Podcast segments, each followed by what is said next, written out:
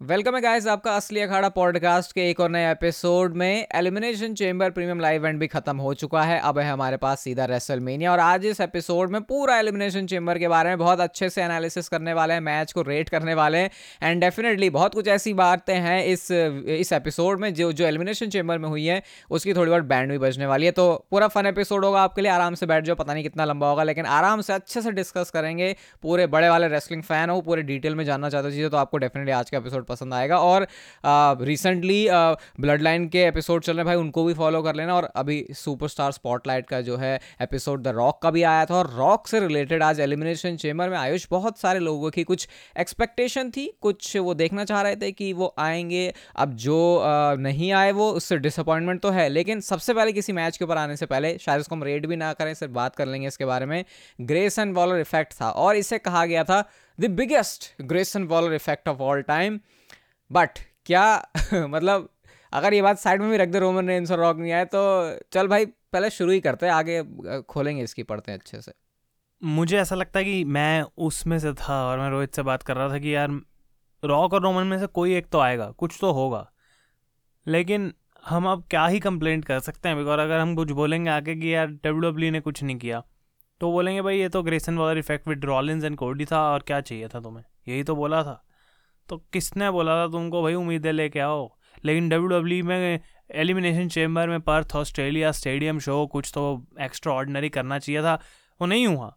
लेकिन क्या पता रोहित डब्ल्यू डब्ल्यू और ग्रेसन बॉलर के लिए यही बहुत बड़ी बात हो कि कोडी ने रॉक को चैलेंज कर दिया।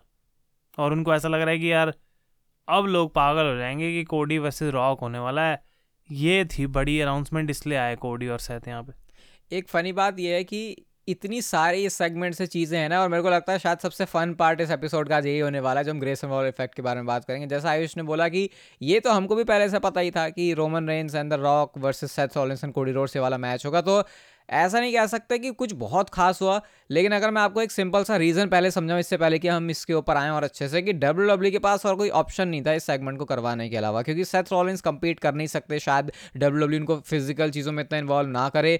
कोडी रोड सिर्फ़ आ रहे हैं और रॉक और रोमन रेंस वैसे ही अवेलेबल नहीं है, क्योंकि इसी वजह से वो नहीं आए थे। शायद वो अफोर्ड नहीं कर पा रही डब्ल्यू डब्ल्यू तो फिर आप कैसे भी करके वहाँ के लोगों को भी तो भाई कोई ऐसी चीज़ देनी है मतलब एक बड़ा स्टार भी कुछ देना है उनको और कोडी रोड्स और सेथ रॉलिंस में चल रहे हैं टॉप पे तो डब्ल्यू डब्ल्यू की मजबूरी थी तो बस उन्होंने सोचा यार इसको भी डालना है उसको भी डालना है हमारा ऑस्ट्रेलिया का खुद का बंदा भी है। बस उन्होंने पर्ची डाली घुमाई फिराई जो चीज़ निकल के आई उन्होंने वो कर दी। एज सच अगर हम देखें आयुष तो लिटरली इस सेगमेंट का कोई मतलब नहीं था। आयुष मुझे एक ट्वीट भी बता रहा था कि एक ईमेल पे ही बात हो जाती। है ईमेल पे हो जाती और सबसे बड़ी बात है कि इसको हाइप कैसे करा गया? भाई डब्ल्यू डब्ल्यू सबसे बता रही है कुछ होगा कुछ होगा। पॉल एमन बात कर रहे हैं ग्रेसन वॉलर से कि ब्लड लाइन का कुछ तो प्लान है। भाई जिमी उसो सोलोसी को आप बाहर निकलो तुम कमरे से। ये बात सिर्फ़ मैं वॉलर को बता सकता हूँ उसके कानों में जाएगी। और ग्रेसन वॉलर ने सिर्फ़ आके बोला एक मोमेंट में लेना चाहता हूँ। ये बोलने के लिए कि we should acknowledge Roman Reigns अगर ये बात रोमन रेंज ने बोली ग्रेसन वॉलर को पूरा दो घंटे की स्मैकडाउन वेट करवा के उनको तो आई डोंट नो क्योंकि ऐसा लग रहा है कि कहीं ना कहीं मतलब मैं ये नहीं मान सकता कि यहाँ पे भी डब्ल्यू डब्ल्यू का ओरिजिनल प्लान कुछ और था और उन्होंने करा कुछ और। बट एटलीस्ट कुछ ऐसा दिखाना चाहिए था कि ग्रेसन वॉलर के पास भी एक स्कूप था, क्योंकि रोहित, दो बड़े स्कूप यहाँ पे मिले। पहला कि सेथ रॉलिन्स जो हैं, वो क्लियर हो जाएँगे बहुत जल्दी और वो कम्पीट कर पाएँगे रेसलमेनिया में बात उन्होंने आज ऑफिशियली अनाउंस कर दी। उनके पास ये स्कूप था कोडी का स्कूप था कि उनको चैलेंज करना है रॉक को एक वन ऑन वन मैच में। लेकिन सेथ रॉलिन्स अभी भी उनके साथ, उनके रहना चाहते हैं to fight the blood line तो कहीं ना कहीं अगर ग्रेसन वॉलर के पास भी एक स्कूप होता है एट दी एंड कोडी और सेथ को स्वर्व देने के लिए, वहाँ पे एक ट्विस्ट लाने के लिए कहानी में कि रुको रुको भाई पॉल हेमन ने मुझे कुछ दिया है और ये मैं बोलना चाहता हूँ। तो मज़ा आता, लेकिन ये तो एक भाई स्मैकडाउन की सेगमेंट की तरह ही थी, इससे ज़्यादा मैं कुछ बोलूँगा नहीं। आई थिंक कि एक्सपेक्टेशन वर्सेस रियलिटी वाली बात थी, लेकिन जब हाइप इतनी करेगी डब्ल्यू डब्ल्यू किसी चीज़ को तो लोग एक्सपेक्ट ना करें रोहित, ऐसा होता नहीं है। देखो, ये स्कूप जो भी है, मेरे तो समझ के बाहर है कि क्या मतलब स्कूप क्या है भाई? उसमें सेथ रॉलिंस हमें पता है, वो वैसे भी कुछ दिनों में ठीक हो जाएगा। कोडी रोड्स का चलो कह सकते हैं, थोड़ा बहुत एक कंफर्मेशन वाली चीज़ पता चली, लेकिन अगर हम इसको फ्रेम करें, सोचो, जैसा अभी आयुष ने बताया, हम ये जो पॉडकास्ट में भी बात कर रहे हैं ना कभी कभी हम पहले भी बात कर लेते हैं, यूजुअली हम बचा के रखते हैं कि सब कुछ एपिसोड में ही जब पॉडकास्ट रिकॉर्ड करेंगे, तभी करेंगे। तो इसको फ्रेम करो ऐसे, स्मैकडाउन चल रही है, रोमन रेंज बैठा है, ग्रेस, पूरा पॉल स्पेशली जाके बोल रहा है कि भाई, आज तेरा लकी डे है, आज ट्रैवल चीफ तुझे बुला रहा है। ग्रेसन बॉलर के सिर्फ़ कानों में वो बात कहना चाहते हैं और वो बात है क्या? वो वही बात है जो वो प्रेस इवेंट में भी ऑलरेडी बोल चुके थे कि रोमन रेंज को एक्नॉलेज करो। तो इसमें ऐसा कुछ नहीं था। एक अगर इस पूरे एपिसोड का सेगमेंट का सॉरी सेंस तब बनता जब ग्रेसन वॉलर कुछ ऐसी बात बोलते हैं जो कि एक्सक्लूसिवली अभी तक ग्रेसन वॉलर के पास ही है, जो रोमन रेंज की तरफ़ से उनको पता चली है और ये सुन के कुछ शौक सा मिले सेथ रॉलिंस और कोडी रोड्स को। जैसे वो कुछ भी हो सकता है दिमाग में खिचड़ी पका के अभी दो चार बातें मैं बोल सकता हूँ, लेकिन वो कुछ भी हो सकता था बट वैसा कुछ भी नहीं हुआ। ऊपर से दो चार उल्टी सीधी चीज़ें मुझे उसमें ये लगी कि ज़बरदस्ती का ऑस्टिन थेरी को वहाँ पे पप्पू दिखा दिया। बस उनको क्या करना था? एक कोडी कटर लग जाए एक कर्व स्टॉम लग जाए कैसे भी करके किसी को भी डाल के वो चीज़ हमको करनी है ताकि ऑस्ट्रेलिया का क्राउड जो Aussie Aussie Aussie oi oi oi करके वो खुश हो जाए वही वही करके बस वही था। और बाकी इसका कोई मतलब नहीं था। और जो लोग एक्सपेक्ट कर रहे थे कि रोमन और रॉक को कैसे भूल सकते हैं शुई को कैसे भूल सकते हैं? ऑस्ट्रेलिया में है और भाई मतलब मैं तो ये पर्सनली ट्राई करना चाहता हूँ ये अब शुई वाली चीज़ देखो जो भी इनके कल्चर ट्रेडिशन में है पहले तो बहुत सारे लोग ये बस हम सुन ही रहे हैं इसको इमेजिन नहीं कर रहे हैं तो भाई उनको बहुत डिस्गस्टिंग फील हो रहा है। वो उनका जो भी कुछ है भाई हमें उससे कोई लेना देना नहीं लेकिन वो आई थिंक यहाँ पे मैं एक अच्छा वो रखना चाहता हूँ डिस्गस्टिंग है पर मज़ा आएगा कर, करने का कभी।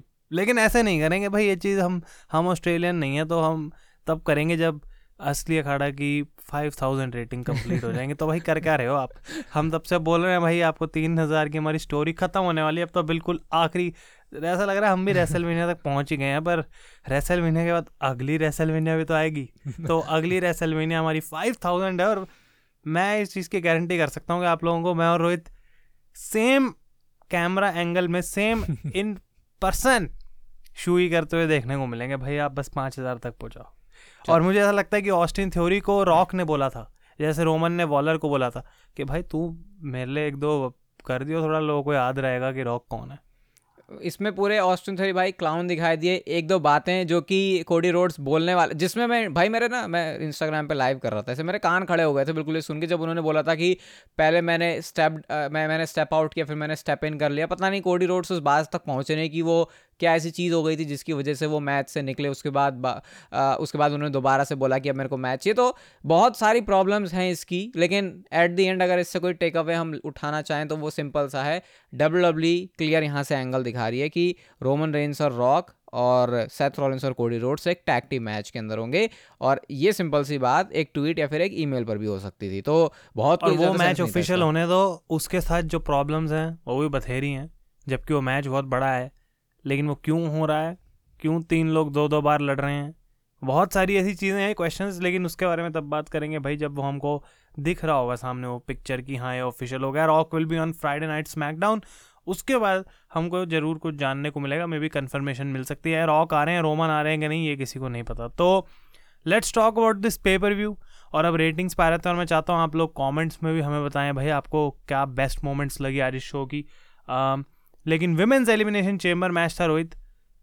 क्या लगता है इसके बारे में ओवरऑल थॉट्स की?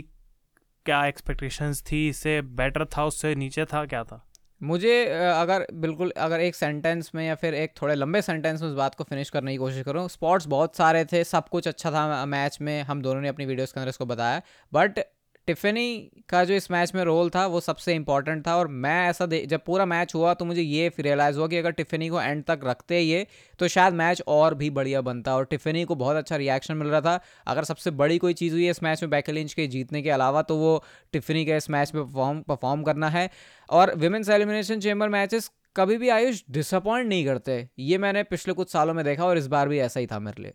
बढ़िया और आई थिंक कि सेम ही मेरा ओपिनियन है यहाँ पे बिकॉज़ बैकी लिंच का जीतने से तो किसी को भी प्रॉब्लम नहीं है। बैकी वर्सेस रिया से बड़ा कोई मैच भी नहीं है। बियांका की परफॉर्मेंस और टिफनी की परफॉर्मेंस आई थिंक बेस्ट थी। बैकी ने कुछ इतना खास किया भी नहीं um, इस मैच को जीतने के लिए लेकिन वो डिज़र्विंग ज़रूर थी एट दी एंड तो ओवरऑल मेरी रेटिंग जो रहेगी इस मैच की मतलब कन्फ्यूजिंग है क्योंकि ऐसा भी नहीं था कि अल्टीमेट मैच बट मैं इसको दूँगा three point five out of five भाई, यहाँ पे थोड़ी सी मुझे ऐसा लग रहा है कि नाइंसाफ़ी हुई है, क्योंकि मैच इन्जॉय किया, उसके बावजूद अगर 3.5 दिया है तो चलो भाई, ये तो अपना अपना पर्सनल है, लेकिन मैं अगर इस मैच को रेट करूँ तो ऐसा नहीं, मैं भी इसको कोई बहुत ज़्यादा रेट करने वाला हूँ। अगर कैसे इस मैच को मैं और हाई रेट करता, अगर कुछ ऐसे स्पॉट होते कि जो क्योंकि हमेशा यूनिकनेस या फिर कोई इनोवेटिव चीज़ अगर एलिमिनेशन चेम्बर में होती है जो पहले कभी नहीं हुई तो वो एक्स्ट्रा उसमें एक फैक्टर डल जाता है कि यार ये इस, इस मैच की खास बात है तो वैसा कुछ नहीं था। जैसी चीज़ें होती जो स्पॉर्ट्स से मतलब परफेक्ट जो एक फॉर्मेट है उस पर मैच खरा उतरा ऐसा नहीं था कि बेकार था।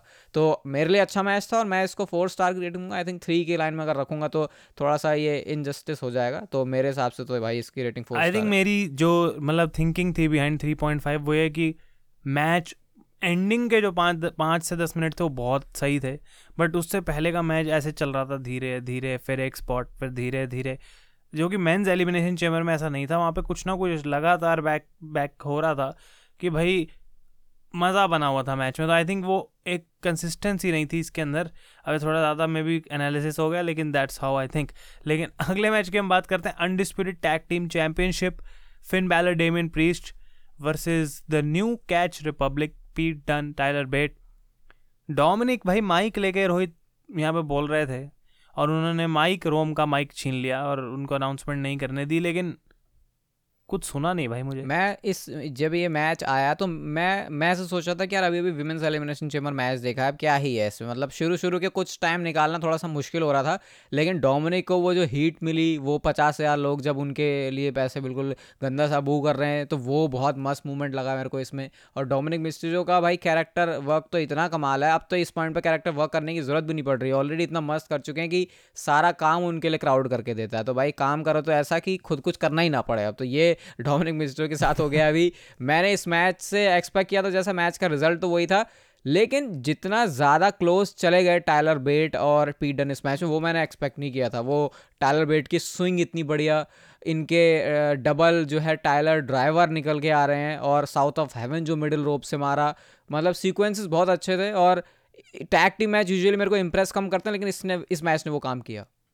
और मैंने बोला अपनी रिव्यू में कि एनएक्सटी की वाइब आई। इस टैग टीम मैच को देख के मुझे क्लियरली ऐसा लग रहा था कि टाइम दिया गया है स्पॉट्स दिए गए हैं और पेस भी हाई रखा हुआ था मैच का। ऐसा नहीं था। यूजुअली हम विंस के अंडर जब देखते थे टैग टीम मैचेस काफ़ी स्लो भी चलते थे कुछ कुछ टाइम भाई की वो सेम प्रोसेस होता है हमेशा हॉट टैग के लिए लीड करेगा, फिर बंदा आएगा मैच ख़त्म हो जाएगा। But these tag team matches काफ़ी डिफरेंट हैं और क्लोज हैं और डोमिनिक को जिस तरीके से बाहर निकाल दिया रेफरी ने भाई फाइनली पकड़े गए वो कि हेल्प कर रहे हैं। तो न्यू कैच रिपब्लिक को जैसे क्लोज लाया गया आई थिंक रोहित की कहीं ना कहीं बोल सकते हैं, मैं तो बोल भी रहा था अपनी प्रिडिक्शंस में, जबकि जजमेंट डे मेरी पिक थी, लेकिन मैं बोल रहा था कि यहाँ पे अपसेट किया जा सकता था, अगर उनको टैग टीम टाइटल्स जितवाने थे, लेकिन आई डोंट थिंक कि ज़्यादा देर अब बची है जजमेंट डे की टाइटल रेन में, और मैं इसको रेट करूँगा four out of five I think this was better than the women's Elimination Chamber match ज़्यादा क्लोज स्पॉट्स थे इसके अंदर that's my rating I hope कि इस बार भी मेरे को कुछ मिले यहाँ पे रोहित की तरफ़ से ओपिनियन ओपिनियन मेरा इस पर यह है कि मेरी भी सेम रेटिंग है इस मैच की और आई थिंक मुझे ऐसा महसूस हो रहा है कि कई बार जो मैच की रेटिंग है वो ऐसा निकल के आती है कि हमारे इस मैच से एक्सपेक्टेशन कैसी थी क्योंकि अब अगर देखें तो विमेंस एलिमिनेशन चेंबर मैच को मैंने फोर स्टार रेटिंग दी है, इसको भी फोर स्टार रेटिंग दे रहा हूँ, इसका मतलब मेरे लिए क्या मैच दोनों बराबर है? देखो मेरी विमेंस एलिमिनेशन चेंबर मैच से शायद ज़्यादा एक्सपेक्टेशन थी लेकिन वो बहुत बहुत बहुत वाला अच्छा नहीं था, इसलिए उतने में टिका। लेकिन ये मैच से मैं ज़्यादा कुछ नहीं सोचा था। मतलब अगर मेरे को कोई बोले कि रिव्यू में मैं फोर स्टार बोल रहा हूँ तो ऐसा मैं कभी नहीं सोचता जबकि मुझे पता है कि चारों सुपरस्टार अच्छा करते हैं, लेकिन जो मैच प्रोड्यूस हुआ जिस तरीके से, ये मैच डिज़र्व और बेटर करता है कि लोग इसके बारे में बात करें, इसको प्रेस करें और स्पेशली टायलर बेड और पीट डन को जिस तरीके से भी मेन रोस्ट में दिखा रहे हैं बहुत अच्छी बात है। तो चलो, यहाँ पर हमारी जो रेटिंग है वो सेम है। नेक्स्ट बात करते हैं हम शो पर जो मैच आता है मेन्स एलिमिनेशन चेम्बर मैच और शायद हो सकता है कि बहुत सारे लोगों के लिए ये शो का फेवरेट मैच हो और फेवरेट होने के रीज़न भी, क्योंकि कुछ अलग अलग चीज़ें छोटी छोटी बड़ी बड़ी सब कुछ थी इस मैच में। एज स्टाइल्स का बीच में घुस जाना केविन ओवंस का पागलपन की तरह एक्ट करना लोगन पॉल का वही बिल्कुल कॉकी बिहेवियर यहाँ पे आता है। एंड में जाके रैंडी लोगन पॉल को देख दिया ना मुझे मुझे याद आ रही थी कि ये बंदा जो फूक मार के बार बार लिख रहा है ना उस पर जिस तरीके से वो अपने पॉड का यूज़ कर रहे थे केविन सक्स कभी कुछ बना दिया ड्रू मैकेंटायर की एंट्रेंस में उनको छेड़ रहे हैं बोल बोल के। ये मतलब आई डोंट थिंक कोई बोलता है। लोगन पॉल को कोई बोलेगा नहीं जाके कि तुम्हें ये सब करना है भाई, पॉड में खड़े होके। तो मतलब ये आई थिंक कि बहुत बढ़िया उनकी जो है कि वो वहाँ पे कैसे अपने आप को फील करते हैं प्रेजेंट करते हैं कि मैं इस मोमेंट में हूँ और मुझे अपना कैरेक्टर प्ले करना है। लेकिन मेरा क्वेश्चन ये रहेगा, इससे पहले हम रेटिंग में जाए रोहित कि, अगर हम रिसेंट कुछ बात करें आई डोंट नो कि हमें सब, सारे चेंबर मैचेस अच्छे से इस टाइम पे याद हैं कि नहीं, लेकिन मुझे ऐसा लगता है कि हर बंदे की वैल्यू थी इस मैच में आज। इसलिए काफ़ी मतलब मैं कहूँगा top one of the best Elimination Chamber matches maybe उतना हार्ड कोर नहीं था लेकिन परफॉर्मेंस और जो मोमेंट्स थी उस हिसाब से।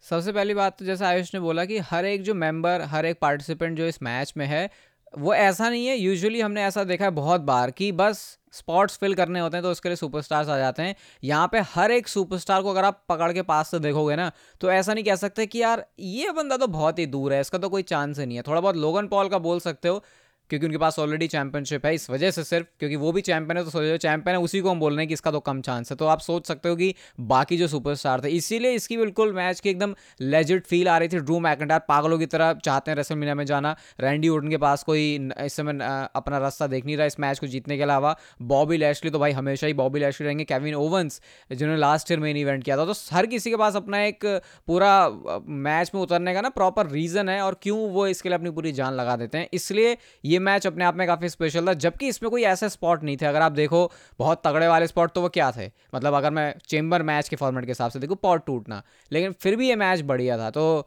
मेरे को ये मैच ने काफ़ी एंटरटेन किया और अगर मैं पहले इसकी रेटिंग के ऊपर आ जाऊँ तो मैं इस मैच को दूँगा फोर पॉइंट फाइव स्टार इतना ही मैच आई थिंक मतलब मैंने इसको फुल इन्जॉय किया भाई। और एंड वाले मोमेंट पे रैंडी ओटन रैंडी ओटन से थोड़ा सा मैं डिसअपॉइंटेड हूँ। पता नहीं वो उस तरीके से क्यों कैरी कर रहे थे अपने आप को कि भाई कमर टूट गई ऐसे मतलब ठीक है पता है वो मतलब स्टोरी लाइन के एंगल में या फिर जैसे भी वो सेल कर रहे हैं लेकिन आर के ओस थोड़े कम थे ज़्यादा होते तो शायद मेरी भी रेटिंग ज़्यादा हो जाती। भाई प्योरली आर के ओ के बेसिस पे जज किया गया है हमारे पे रेफरी ने।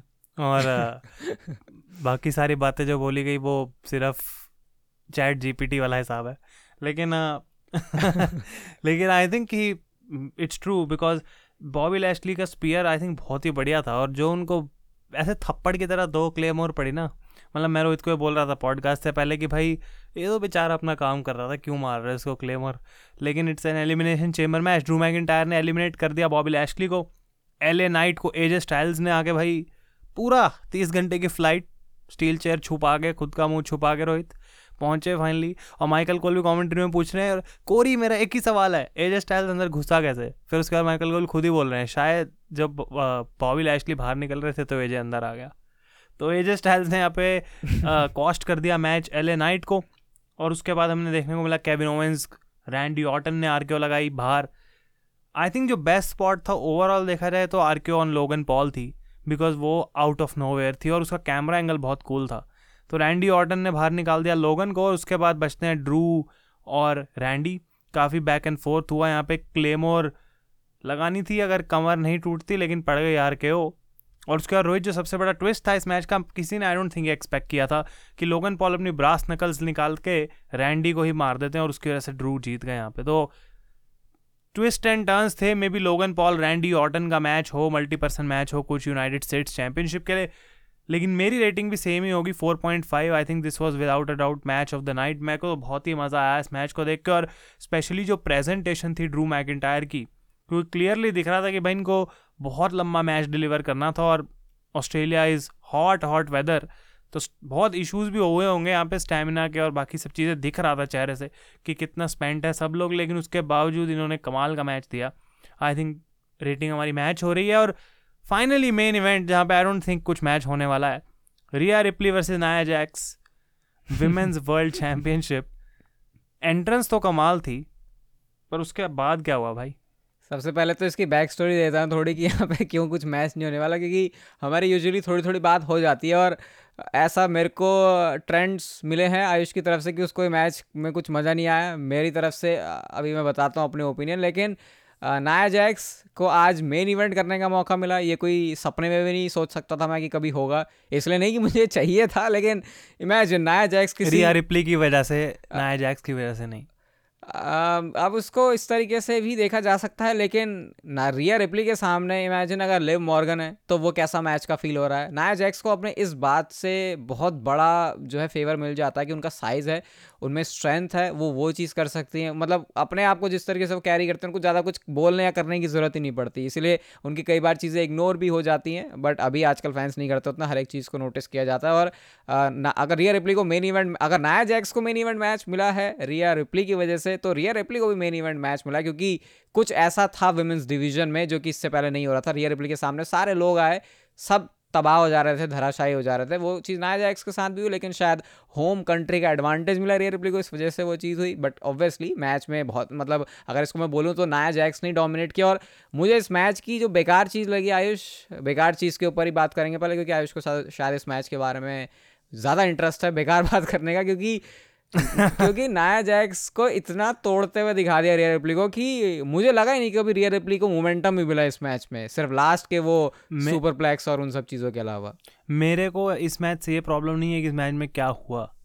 मुझे इस मैच से ये प्रॉब्लम है कि पहली बार आई डोंट थिंक कि कहीं भी किसी एंगल से भी मेन इवेंट के आसपास के लेवल का कोई मैच था। और मैं शुरू से इस पॉइंट को रिपीट कर रहा हूँ कॉन्स्टेंटली हर जगह कि भाई, जब मैच होगा तब मैं बात करूँगा। बिकॉज़ ये डिजर्विंग तो थे, एक अच्छा मैच इन्होंने एक अच्छी स्टोर लाइन बिल्ड ज़रूर करी और ठीक है मेन इवेंट स्पॉट डिजर्विंग था कहीं ना कहीं कि हाँ रिया रिप्ली को देना चाहिए। बट जब तक मैच ख़त्म नहीं हो रहा था हम उसको केस को क्लोज नहीं कर सकते कि हाँ भाई स्टोर लाइन में तो बहुत अच्छा किया मैच नहीं भी किया तो क्या हुआ? ओवरऑल तो मज़ा आया, ऐसा कुछ नहीं है भाई। This match was suppose to be मेरे हिसाब से एटलीस्ट फाइव टाइम्स और बेटर आई डोंट नो कि क्या उस पर कोई स्टिपुलेशन लगा देनी चाहिए थी। कुछ तो करना चाहिए था पूरा डिस्ट्रक्शन दिखाने के लिए। और ऐसा मैच होना चाहिए था कि रिया रिप्ली ने ओवरकम करा नाया जैक्स को। भाई पूरा मैच पिट के दो मूव से जीतना मतलब आई डोंट थिंक कि वो नाया जैक्स के लिए भी फेयर है। कहीं ना कहीं ऐसा दिखाता है कि नाया जैक्स ने जो किया कोई फ़र्क ही नहीं पड़ता। एक रिप्टाइड पे भी भाई किक आउट नहीं। मैं इस हिसाब से देख रहा हूँ कि क्या फ़ायदा है सारे कैरेक्टर डेवलपमेंट का। अब नाया जैक्स क्या? रेसलमीनिया में क्या वॉट नथिंग तो आई थिंक कि उस हिसाब से मुझे मैच बिल्कुल पसंद नहीं आया। क्राउड आई डोंट नो कहीं ना कहीं क्राउड ऐसा लग रहा था कि उनको भी कुछ ज़्यादा रोहित खास नहीं लग रहा था मैच अनलेस जब तक एंडिंग वाला पॉइंट आया, जब रिया जीत रही थी। और मैं इसकी रेटिंग मतलब ऐसा नहीं है कि बहुत वाहियात मैच था, लेकिन मेरी एक्सपेक्टेशन से बिल्कुल भी इसने कुछ मैच नहीं था। और इसकी rate I think this is three out of five I think उससे नीचे जाऊँगा तो ऐसा लगेगा ज़बरदस्ती हो रही है। लेकिन three out of five which also means कि पूरे शो पे अगर मैं प्री शो के मैच के बारे में बात नहीं कर रहा हूँ तो this was my worst match of the night अब सबसे फनी बात यहाँ पे ये है कि मेरी भी इस मैच की रेटिंग थ्री स्टार ही है क्योंकि अगर इस मैच को हम देखें तो आयुष ने जो पॉइंट्स बोले हैं, वो पॉइंट्स बस मेरे मुँह से निकलते ही अगर मुझे शायद पहले बोलने का मौका मिलता है, क्योंकि मैं सिर्फ़ अगर एक पॉजिटिव निकालूं कि क्यों इस मैच की रेटिंग थ्री स्टार है मेरी नज़र में भी। मतलब बातों से शायद लग रहा होगा कि मैं इसको बहुत बड़ी रेटिंग देने वाला हूँ, लेकिन इसकी रेटिंग इसलिए ज़्यादा नहीं है क्योंकि ये मैच विमेंस डिवीज़न का है मेन इवेंट में है और रिया रिप्ली ऑस्ट्रेलियन सुपरस्टार हैं। इस वजह से मुझे लगता है कि ये मैच मेन इवेंट में डाला डब्ल्यू डब्ल्यू का उनका एक बहुत बोल्ड डिसीज़न है। इससे विमेंस डिवीज़न को फ़ायदा होता है कि यार किसी इतने पचास हज़ार वाले अटेंडेंस वाले लोगों में भले ही वो ऑस्ट्रेलिया रिया रिप्ली वाले एंगल की वजह से भी हुआ है, लेकिन जो भी रीज़न है, इस मैच को मेन इवेंट करने का मौका मिला। जैसे हम भी अपनी वीडियो में बोल रहे हैं, भाई मेन इवेंट में किसी मैच की बात हो रही है तो यूजुअली विमेंस डिवीज़न को कोई स्किप कर दे। लेकिन अगर वो मेन इवेंट में है तो शायद कोई बंदा उसे देखने के लिए ठहरे और वही चीज़ डब्ल्यू डब्ल्यू के खुद के प्रोडक्ट के लिए भी अप्लाई होती है। तो उस हिसाब से बढ़िया था, लेकिन रिया रिप्ली को अच्छे मैचेस करने के लिए वो जानती हैं। नाया जैक्स ने भी रिसेंटली बहुत अच्छा काम किया। तो स्पॉट्स स्टिपुलेशन कुछ मतलब ऐसा क्रेजी होना चाहिए था जो मेंस एलिमिनेशन चेम्बर के बस आस पास भी पहुँच जाए। ये एक फ्लैट मैच की तरह था ये होना चाहिए था सैमी जेन इन मॉन्ट्रियल की तरह। इस चीज़ को उतना बड़ा कभी बनाया नहीं गया। रिया रिप्ली ऑस्ट्रेलियन है बस भाई उस चीज़ को यूज़ कर लो मेन इवेंट में डाल दो Australia Australia Australia. That is fine लेकिन उस चीज़ को स्टोरी लाइन में भी घुसाया जा सकता था और आई थिंक कि डब्ल्यू डब्ल्यू के पास एक बहुत बड़ा मौका था रोहित बिकॉज़ अब बैकी के पास रिया जा रही हैं, नाया को हराया अभी जस्ट आई थिंक एक ट्रिपल थ्रेट मैच भी हो सकता है मे बी नाया उसमें एंटर हो जाए, लेकिन I think Rhea Ripley already बड़ा काम कर चुकी है नाया जैक्स को हराना तो बैकी क्या चीज़ है? अगर बैकी इस पॉइंट पर हरा देती है रिया रिप्ली को तो आई थिंक वो और भी ज़्यादा बुरा डिसीज़न होगा ऑन डब्ल्यू डब्ल्यू एंड तो आई थिंक इसको और बड़ा दिखाना चाहिए था, यही इसका क्लोजर है। मौका था अच्छा लोकेशन था, उनका होम कंट्री था, और यहाँ पे अगर वो डिस्ट्रॉय करके मतलब ऐसे मतलब यूजुअली दिखाती है ना डब्ल्यू डब्ल्यू की, भाई जायंट है कोई तो उसको कैसे एंड कर रहा है कोई बंदा? और वो फिर बड़ी मोमेंट मानी जाती है। वो फील नहीं आई मुझे इस मैच से तो maybe that was the original plan कुल मिला के इस मैच में करने के लिए बहुत कुछ था। डब्ल्यू डब्ल्यू ने ये नहीं कह सकते कि कुछ नहीं किया, बस एवरेज जैसा कर दिया और क्योंकि ये मेन इवेंट में तो फिर इसको मेन इवेंट के हिसाब से ही हम लोग भी देखेंगे और फिर अगर देखें तो शायद वे चीज़ों पे उतना खरा नहीं उतरा। बट अच्छी बात है कि चलो विमेंस डिवीज़न का कोई मैच डब्ल्यू डब्ल्यू ने मेन इवेंट में डाल दिया और इसी के साथ हमारा आज का एपिसोड भी खत्म होता है। आप बताना कि आपको कैसा लगा? डिसअपॉइंटेड थे आप आज के शो से या फिर खुश थे? रॉक और रोमन को एक्सपेक्ट करोगे तो ऑब्वियसली मुझे पता ही आपका आंसर क्या है। हम मिलेंगे आपसे असली अखाड़ा एपिसोड के असली अखाड़ा पॉडकास्ट के नेक्स्ट एपिसोड में रेट वगैरह करके जाना जाना भाई, वहाँ पे तीन डॉट होते हैं, उस पर फिर ऑप्शन आ जाता है। नेक्स्ट एपिसोड में मिलेंगे, तब तक के लिए good bye and take care